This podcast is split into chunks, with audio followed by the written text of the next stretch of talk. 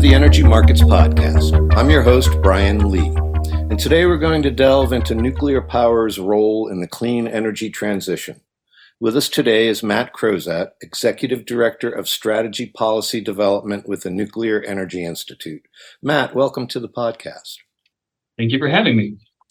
Well, these are pretty auspicious times for nuclear power. There seem to be a dozen or more various interests pursuing next generation small modular reactor designs. And uh, looked like Southern Company's, uh, Georgia Power was going to have the first unit of the Vogtle project expansion online. Are, are we seeing the oft sought uh, nuclear energy renaissance? Well, I'm old enough to remember the last Renaissance, so I try not to use that terminology because that's been pre branded.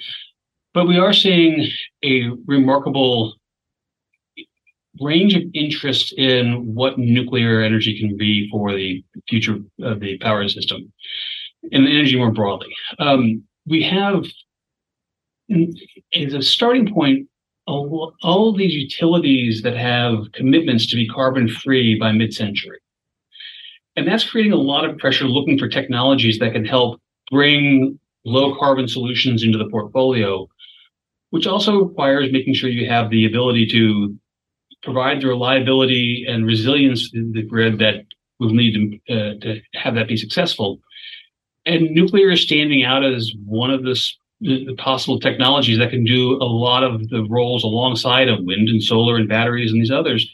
But uh, it's really becoming something that is looking I need something that looks like nuclear to make the system work. And a lot of people are coming to this conclusion. At the same moment, we have new technologies that are uh, you know, offering nuclear in different packages than before. And that it's really changing the calculus as people are approaching this possibility.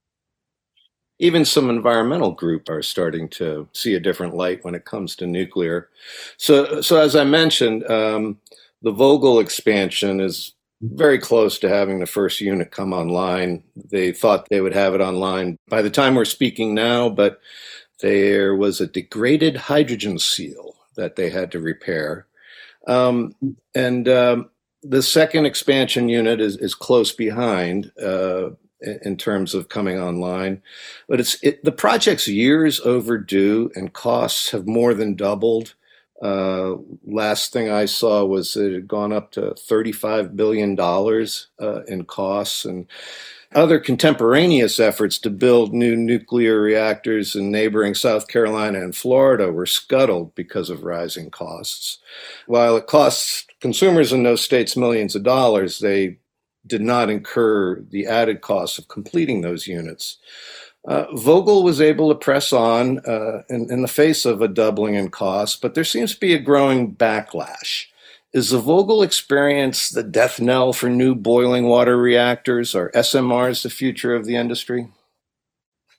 Well, so a couple things along there. The the actual design that um, being pursued in, in employed in Georgia is what's called a, a pressurized water reactor we have a lot of these in operation right now. About two thirds of the U.S. fleet are these design, but this is the new one. Uh, we hadn't done one with this design itself, uh, and we hadn't been building them for quite a while. And what we ran into was the realization that um, the, the task of standing up that supply chain and that workforce was more daunting than I think was appreciated going into the project.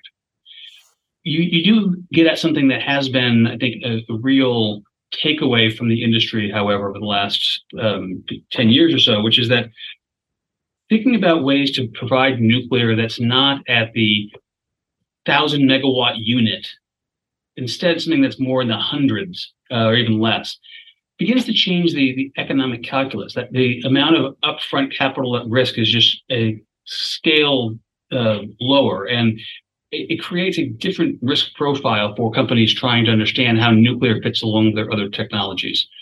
So I think having nuclear available in smaller packages opens the possibilities for um, a business environment that is able to address the risk profile and have it managed more along the lines of the kinds of power plants they're used to building in the past. Well, you know, I think I can thank the nuclear industry for the trajectory my my career took over the last uh, 30 plus years. Uh, my first newspaper job was in Matagorda County, Texas, mm-hmm. in the mid 1980s, um, and I had the where I had the opportunity to cover what at the time was one of the last new nuclear power plants to be built in the United States. There was the South Texas nuclear project in Matagorda County, and I guess uh, Comanche Creek was also close to being finished at that point. Um, but uh, you know, the, the, the safety issue was was paramount back then, and uh, uh, there were, of course, lingering concerns in the wake of the 1979 Three Mile Island meltdown. Those were exacerbated by the Chernobyl nuclear power plant disaster that had just occurred. And uh, STP officials were straining to explain how the Soviet Union's graphite cooled reactor design was different from the reactor design under construction then. And then in 2011, we saw Fukushima meltdown after a tsunami of, uh, caused by a really powerful mm-hmm. earthquake that moved the entire Japanese archipelago uh, meters. Uh, but this prompted Germany to move away from nuclear power completely on safety grounds, uh, despite having to up their carbon footprint by activating fossil fuel units to replace it. So, what do you say to those who maintain that nuclear power is too dangerous to pursue? So, it's interesting that at the same time you've had countries like Germany move away from nuclear, we've seen a broader set of countries turn to nuclear as part of the solution for a lower carbon future and energy security. And, and a large part of that is actually the safety record. Um, these are high profile events, but the, the, these plants are operated in a safe manner. In the U.S., in particular, has the highest levels of safety that we've seen in the history of the uh, of the industry, as we've really focused on those metrics as part of the core of operating these plants worldwide, we've seen even in Europe, countries in Eastern Europe in particular, uh, looking at nuclear as how they're going to move away from coal and driving their economies. And I think what that comes to is this, I think, almost generational realization that um, there is a climate problem that is really looming over um, these societies, and you know, nuclear is part of that solution. And so looking for different ways of designing nuclear that learns from what we've experienced in the past that has increased use of passive systems to ensure safety. Um, having smaller units that have less nuclear material in the first place. All ways to sort of make sure that um, i can have a safety profile that's consistent with the widespread deployment to address this larger looming crisis that the, the countries are seeing in, in, on the climate front. There's got to be at least a dozen interests that are pursuing some sort of M, uh, small modular reactor design? Is uh, do, do you have a definitive count? Um, Ballpark it. So I think if you look in the United States and Canada, you could think on the order of a couple of dozen of projects that are being in some stage of development. What's most interesting, I think, as a starting point is looking at this range of support that we've seen from the US government in trying to get some of these first movers going. So there have been efforts in the past to bring some of these small modular reactors through the licensing process. And now that's working more towards initial deployment. There's a project um, that will be sited at the Idaho National Laboratory to build the first small modular reactor plant um, of the NuScale design, which has been um, really trying to think very fundamentally about how to use a small reactor to have safety and um, uh, at the core of the, the system and uh, create a, a, power plant that can be widely deployed. And that's been one of the first uh, designs.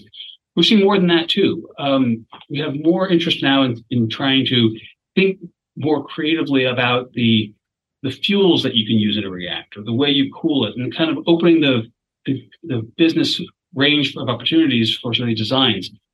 These are advanced reactors that are seeing um, support from the Advanced Reactor Demonstration Program from the Department of Energy to help fund some of these first projects as a demonstration. This is a very different profile from what we've seen in the past of good ideas that were being talked about in PowerPoint presentations are now turning into actual projects with support behind them. And that's a really exciting place to be. NuScale's design seems to be the furthest along. They actually got their design approved earlier this year by the NRC, right? They're the furthest along through the licensing process. Um, we expect others that are kind of derivations of the same light water reactors that we have in operation now. Um, those will be in a position to move relatively quickly as well. Those that are reasonably, really small, some of these micro reactors could also be ones to move quickly just because there's so little material there. So I think we are seeing real progress through the the licensing and also now over to the commercial side of trying to see how these can be demonstrated uh, efficiently and in, in a timely manner. NuScale began the process at NRC about five years ago. Um, did in, in the give and take with NRC, did they have to change the design, tweak it in any way, or or, or was it pretty much accepted as filed? No, I mean there, there was. I mean, their interactions with NRC go back well before that. Even um, they were in um, pre-application conversations for a number of years before they submitted an application. Um, and so part of that is trying to ensure that when you reach the actual formal application and review, that there's an understanding of the issues that need to be worked on and the information needed to adjudicate them. So that was been a rather time-consuming process. Um, but along the way, the design itself has evolved. The core approach to the design has been consistent of the a, uh, reactor in a large pool of water with um, natural circulation of, of the heat. But they have changed a little bit how they are increasing the output from the plant. So there are some times you go back and revise it, but the, the core approach, of how they're uh, moving forward, this design has been accepted, and that's been a real step forward it's interesting to see all the progress that NuScale is is uh, has been making, but yet you know they lost half of their market cap in the last year, despite the NRC signing off on uh, on the review. Um, so it would appear the the market is not so optimistic on the outlook for its design, or is the market simply skeptical of the whole idea of small modular reactors? Well, I'll also observe is the same time period we've seen interest rates go from approximately zero to something well north of that. And I think that changes how you look at uh, the kinds of companies that are making long-term investments uh, for designs. And so I think that's as much a, a, reflection of the financial environment in which we find ourselves as the technology itself. When we look at the, the, the kinds of analyses for the power system going forward, we see a strong role for nuclear. And I, I think in particular about the recent report from the Department of Energy, um, commercial liftoff for advanced reactors. And there they're pointing to something on the order of needing uh, 200 additional gigawatts of, of new nuclear. And that's on top of the 100 or so we have currently. And so I think we're in this moment of realizing that there is a real huge role for deployment of new technologies and trying to get through those first demonstrations and first deployments to create the commercial confidence around them is where we find ourselves at the moment. And um, you know, as we see the, the economic landscape evolve as it tends to, to, to do, it, it, can sort of change the time horizons for, for certain investors of what they're looking to happen in the next quarter versus over the next decade and two decades. And I think that's what we're seeing at the moment. I'm not a scientific expert on this by any means, but I do follow the the news reporting on on this technology, and it and and it really seems to me that as as various small modular reactor uh, designs have advanced, they've run into cost overruns, uh, similar to the problem that plagued the first generation of nuclear reactors. And with high interest rates, that's it, as you noted, mm-hmm. I mean that that's going to be an issue, right? Well, we haven't seen overruns because we haven't actually had any projects that are actually far enough along there. We have seen well, this is the cost environment reflecting the inflationary pressures, and much in the same way, you know, I've I see the, the conversations taking place around the offshore wind projects that were they're also I think a lot of steel and concrete, a lot of commodities, and a lot of upfront investment. And so I, I think that you know, the, the overall need to create a large capital investments into the power system in order to enable this transition to low carbon. This is going to be an ongoing challenge, regardless of technology. And I think that you know, we're seeing from the nuclear side is trying to rationalize that, see how you can uh, find opportunities for reducing costs, but recognizing that the, the most efficient way to bring costs down is to start building lots of them. We've, we've shown a very good history of demonstrating that building one of something and stopping is not efficient to bring costs down. And you know, I think there's a greater appreciation now that what these smaller designs can enable is thinking in terms of the economies of serial production as opposed to economies of making it big through scale. And I think that's where trying to create a pathway to you know, make sure that you it's not just one done, but sort of creating an opportunity to get better over time is a, a real fundamental change in how we're looking at these technological opportunities. Well, regardless of how the market uh, views SMRs, you're still going to have the nuclear waste disposal problem. Mm-hmm. Um, you know, we've kicked this can down the road throughout my 35 years here in Washington, starting with the conference agreement on the 1987 Nuclear Waste Policy Act amendments, the so called Stick It to Nevada bill that mm-hmm. uh, became a centerpiece of Harry Reid's rise to power in the Senate. Um, how close were we to having Yucca Mountain ready to start accepting fuel? Were we years away or you know, was it? Oh, it was years away. Yeah, I mean, um, you know, there was a. I was in the Department of Energy um, when the, the Secretary Chu made the decision that Yucca Mountain was not a workable solution and halted that project. And I think that's been uh, that was not something that was revisited um, in the Trump administration either. So I think that was been the, the method by which we arrived at that solution was something that was really difficult for the um, the political environment, especially in that state, to uh, to find a solution.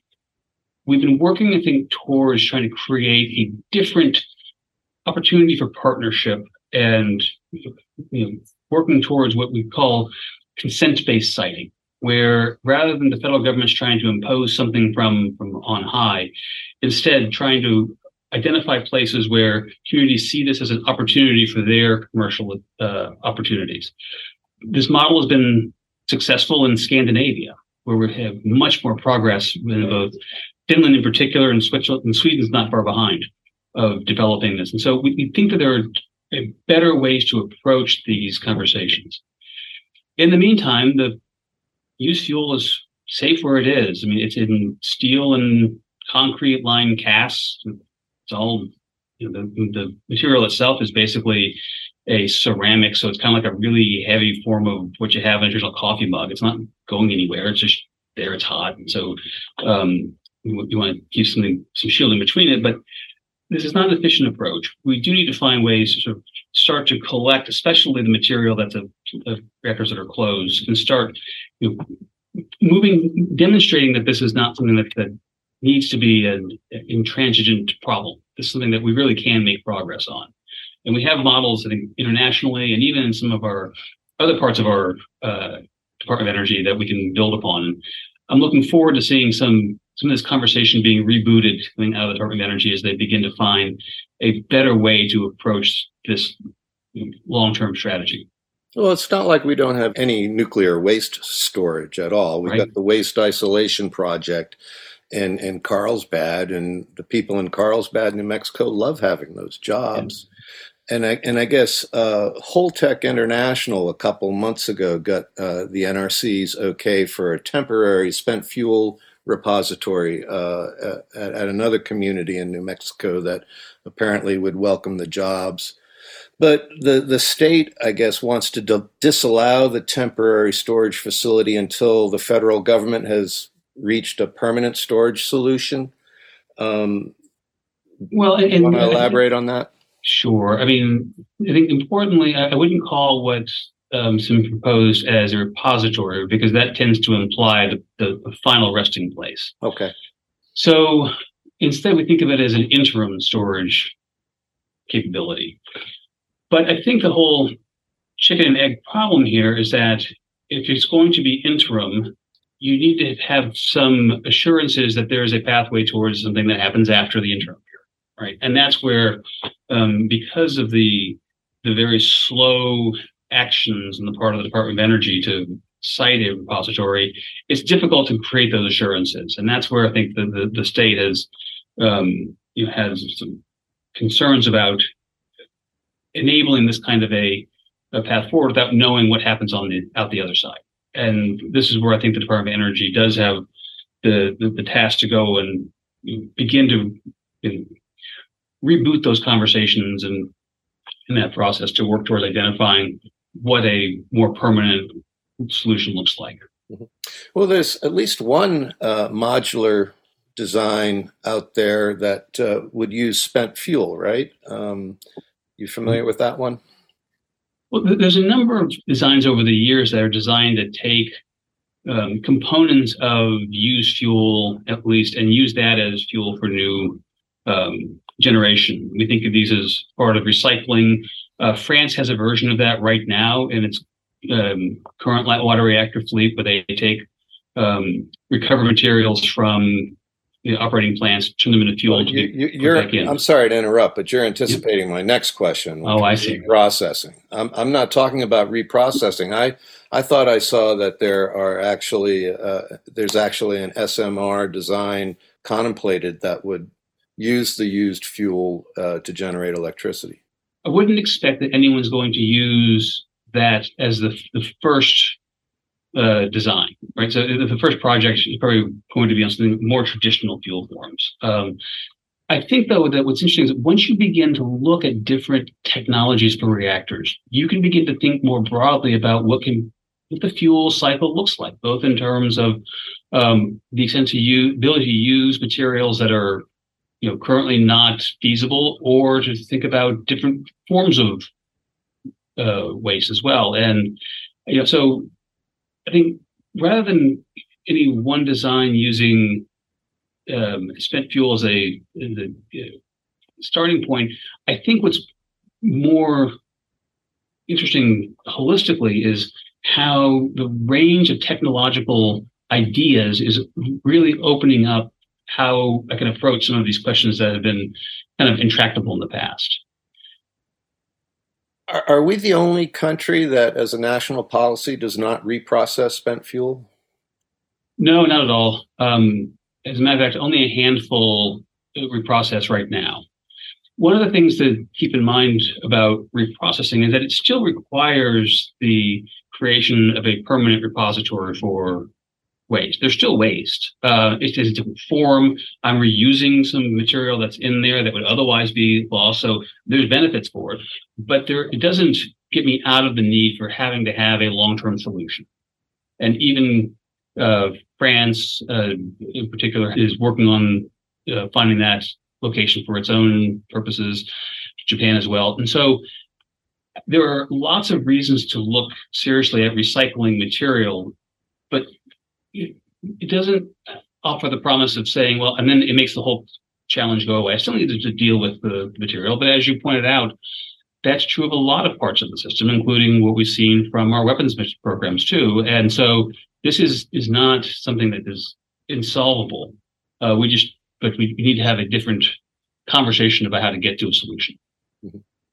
Is there any discussion on the Hill? You, uh, NEI has great partners with uh, Public Power and, and the mm-hmm. rural co-ops in terms of advocating for a solution, as well as NARUC.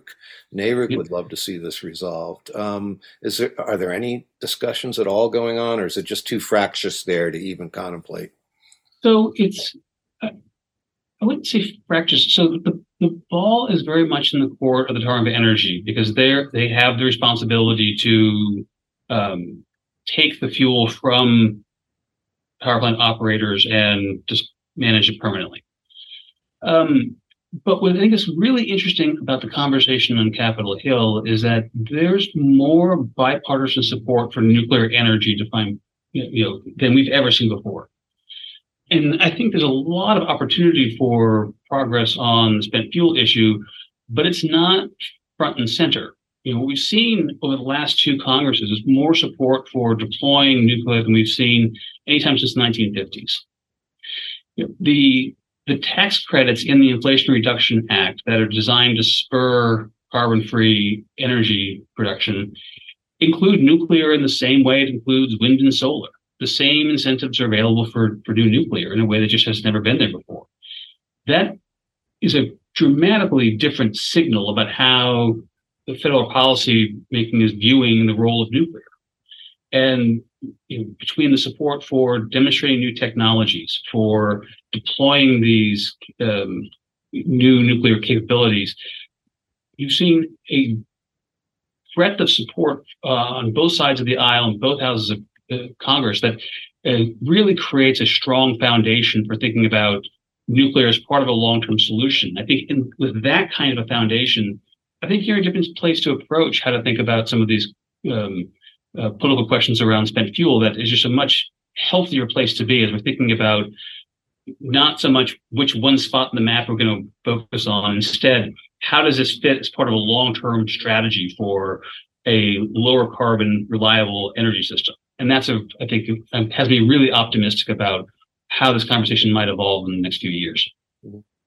Well, uh, we do have something on on the administrative side. I mean, uh, we we saw some incentives in the Inflation Reduction Act, right? Um, do, do, you want to? I'm hazy on that. Do you want to elaborate sure. on that for us? So, for years we've had um, tax credits to incentivize especially wind and solar production. Wind has has a production tax credit where um, for the first 10 years of operation of a new windmill, it's eligible for some about $30 a megawatt hour of, um, of a tax credit. On the solar side is more on the investment.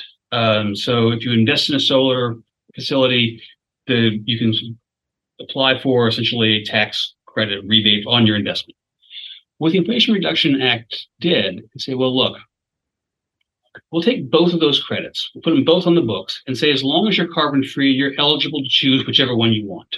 And so all of a sudden, this creates a much more valuable incentive for nuclear as well as for other technologies too. But I'm going to focus on nuclear, of course. Um, and this is just something we had not seen before. The scale of support and the, and the notion that we don't need to be focusing on picking individual technologies, but instead saying, if you're carbon free, that's part of a solution we want to encourage. And that's a big, big step forward. And I know when I was at Exelon, that was something that uh, we would love to have seen at that time, but that was just a pipe dream back in those days. No, it, and it really has been just a signal of how far the conversation has come. And I think to the point you alluded to earlier, it's not just been the industry pointing to the role for nuclear. We've seen the kinds of um, energy systems analyses, the modeling tools that are trying to figure out, well, how do I work towards a low carbon energy system? What does that portfolio need to be? How do I maintain reliability? And nuclear kept showing up as part of a solution set that should be available. And so this conversation has expanded from, I think, a, a smaller niche of, of advocates to sort of a broader coalition of people looking for a range of solutions. And nuclear is just part of that toolkit. And it really has taken things that seemed unfathomable, say, 10 years ago, now just is part of the law.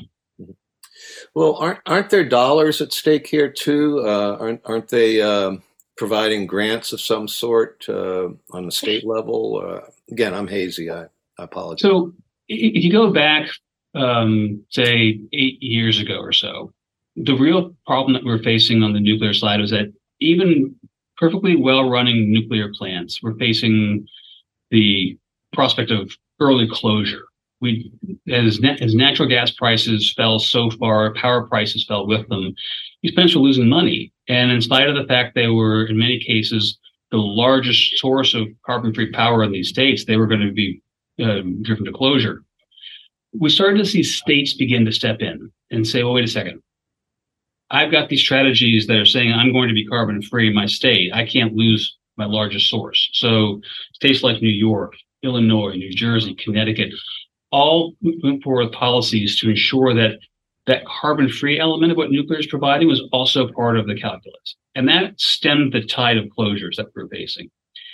We've seen Washington begin to catch up. Um, the Inflation Reduction Act and the bipartisan infrastructure law also had provisions in there to ensure that the operating nuclear plants themselves uh, had resources available to ensure that they were going to stay in operation too. And so we really have seen a, a change and an incentive incentives from the policymaking front to say, keep what you've got and go find up avenues to build more. And this has been a I think we're still trying to really internalize what this means because it has been such a dramatic change from what we're used to. It was an interesting contrast uh, from the time I started working at Exelon. They they were making uh, quite a quite a bit of money off of their nuclear fleet at the time because natural gas prices were so high. They brought me in to help them communicate uh, or defend the wholesale markets that they were that they were operating in, and then mm-hmm. gas prices fell, and uh, the competitive market became less desirable.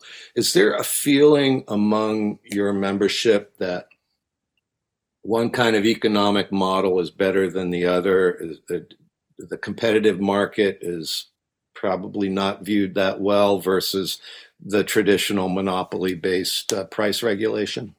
Well, I, think it's safe to say that um, those that are not in competitive wholesale markets are not enthusiastic about entering them. I think that as you look at the challenges that these uh, competitive markets have had and just creating the market rules, um, how to maintain reliability, how to incentivize that. Um, why is that I'm seeing um, these shortage events and especially in the wintertime, what is that creating for customers and pricing? And so I think that for, for those who aren't operating in these markets, there's a lot of suspicion around whether they, create the right incentives for having that long-term investment profile, not just for nuclear, but for the, the overall approach towards maintaining reliability while trying to um, meet some of these carbon commitments. I, I think for those who are more in the markets themselves, I think they've seen they've been working to try to make them as effective as possible. And um, I don't know they're in a hurry to see that uh, upend dramatically. But you know, as I've watched these power markets evolve, they were in many cases built to solve a problem. And now I'm grappling with the idea that, that what I'm looking towards might be a different problem and how well these markets designed to uh, actually uh, make sure I can uh, accomplish those new goals as opposed to the ones I started with. And it's going to be a challenge. Well, it's certainly preoccupying the Federal Energy Regulatory Commission at this point. Indeed. Why is exporting U.S. nuclear technology abroad important to the industry domestically? So there's two things about that, at least two things. I'll, I'll start with two. It's important to the industry domestically because that same challenge that we are talking about earlier for new construction, that supply chain, building up that capability. Um, I can you know, look at the ability to send new nuclear technology abroad as a way to build that supply capability, so create that expertise. So my learning effect isn't just building the ones in the United States; it's building the ones all around the world. And so as I see the appetite, the interest for these U.S. technologies abroad, it creates that foundation for working to that learning curve, getting the the um, better at the, the manufacturing and construction. But it's also important from the national security perspective as well. So when we have a nuclear project that we build uh, in, a, in a different country, that's cementing essentially a hundred year relationship between the construction, the operation for more than half a century, the eventual decommissioning. This is something that really ties nations together. And as we've what we've seen with Russia over the last 16 months or so, uh, the whom you choose as partners can matter a lot. And Russia has been very aggressive in trying to export their designs, China as well. And as potential countries look at this, I think there's an appreciation that this is more than just a commercial power plant that you're building. It's also a long-standing relationship with a partner that you're going to be engaged with going forward for decades, and that that choice matters a lot. I'm going to do a follow-up question to the discussion about uh, the markets versus price regulation. The decisions to go forward with the the uh, new nuclear builds in uh, the southeast, um, the only one that's progressed is the the Vogtle one in Georgia. Uh, you know, I was working for Exelon, whose footprint was pretty firmly in the competitive market model. And based on the market model, even at that time when they were making handsome profits from the plants, they weren't about to undertake a new build in a competitive market. Should we provide out of market incentives so that we can get them built outside of the Southeast? So I think that one of the challenges that I see with the competitive markets is that things like carbon don't show up in that calculus. I have a capacity market, maybe. Um, those incentives tend to change because I've never quite broken the code and how exactly I want that to work. So I'm often going back and changing what that capacity market looks like. Um, the energy market doesn't try to factor this in. We keep waiting for some kind of carbon price that will come in and then create a signal that says, aha, that part of a nuclear plant is more valuable now. Right now, it's priced at zero. And so I think that you have a, a general challenge of how I expect to see a transition towards lower carbon technologies emerge in some of these places, uh, the competitive markets there have been some solutions that say at the state level, I'll just create mandates that say a certain percentage of your generation has to come from this set of technologies, right? And I'll do it that way, which is kind of out of market forcing function. Um, and I think that while those have focused on renewables as the the, the um, portfolio standards, you can think about expanding that to all forms of carbon-free generation right? And then nuclear has a role to play alongside that as well. Right now, I think that the competitive wholesale markets are really well designed to optimize how I think about using natural gas for generation and capacity for that.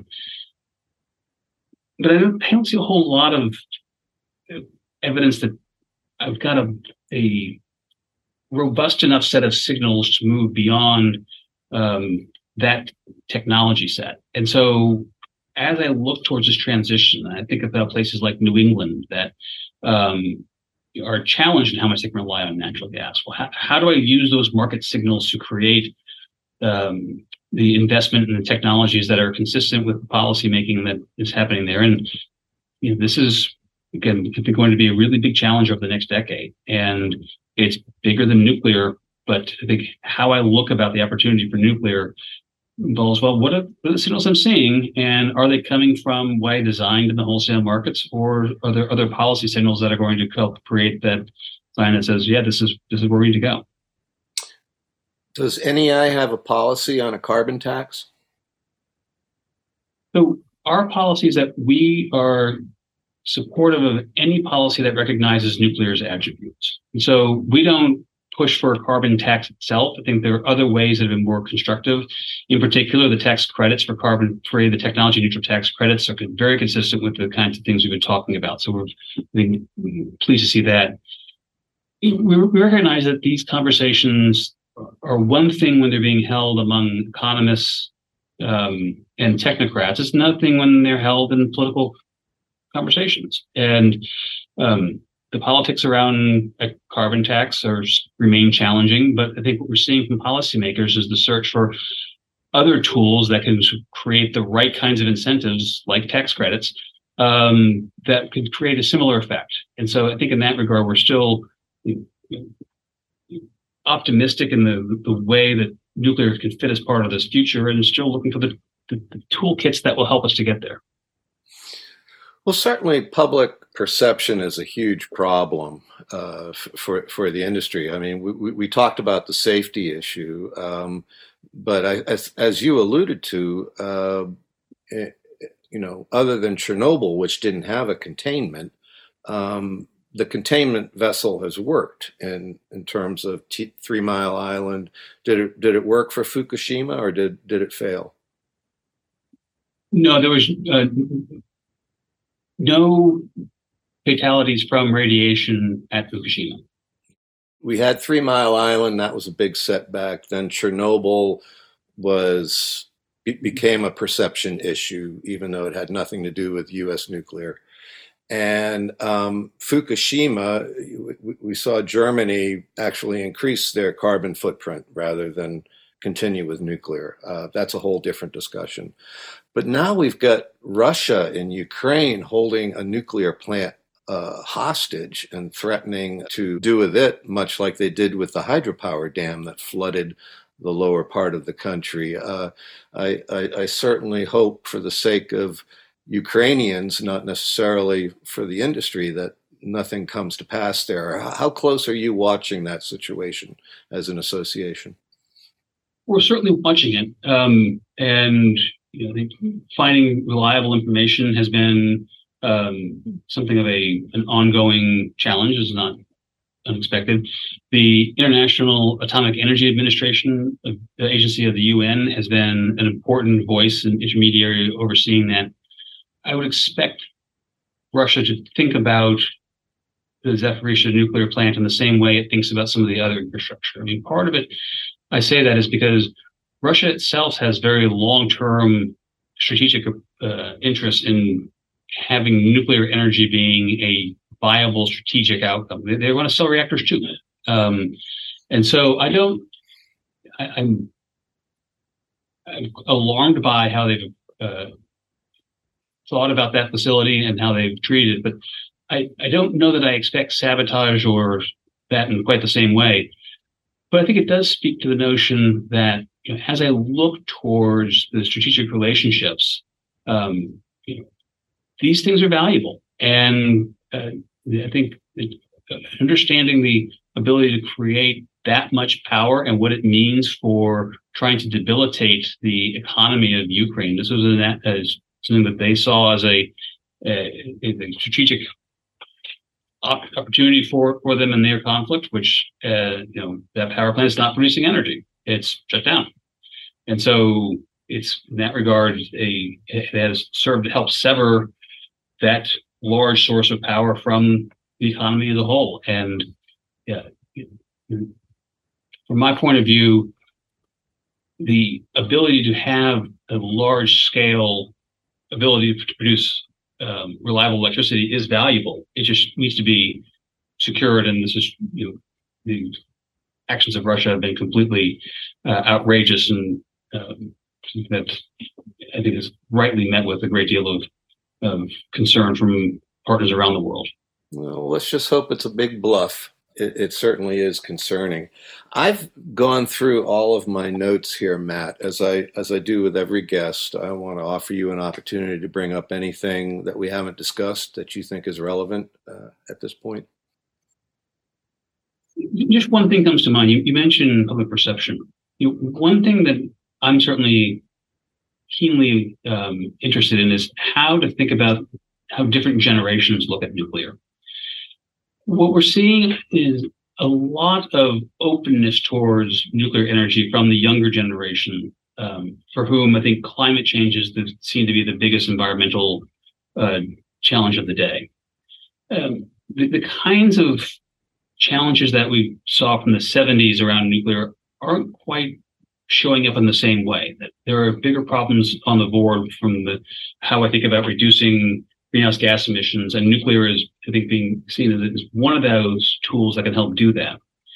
And so I do anticipate that as we see um, continued uh, evolution of this conversation that nuclear will be seen less exceptional as it might have 50 years ago. I think that's a good sign, both in terms of um, what the technology can provide, but also um, how it's viewed as one of the technologies going to help to create a portfolio of solutions. I think that's real progress. Matt Crozat of the Nuclear Energy Institute, thank you very much.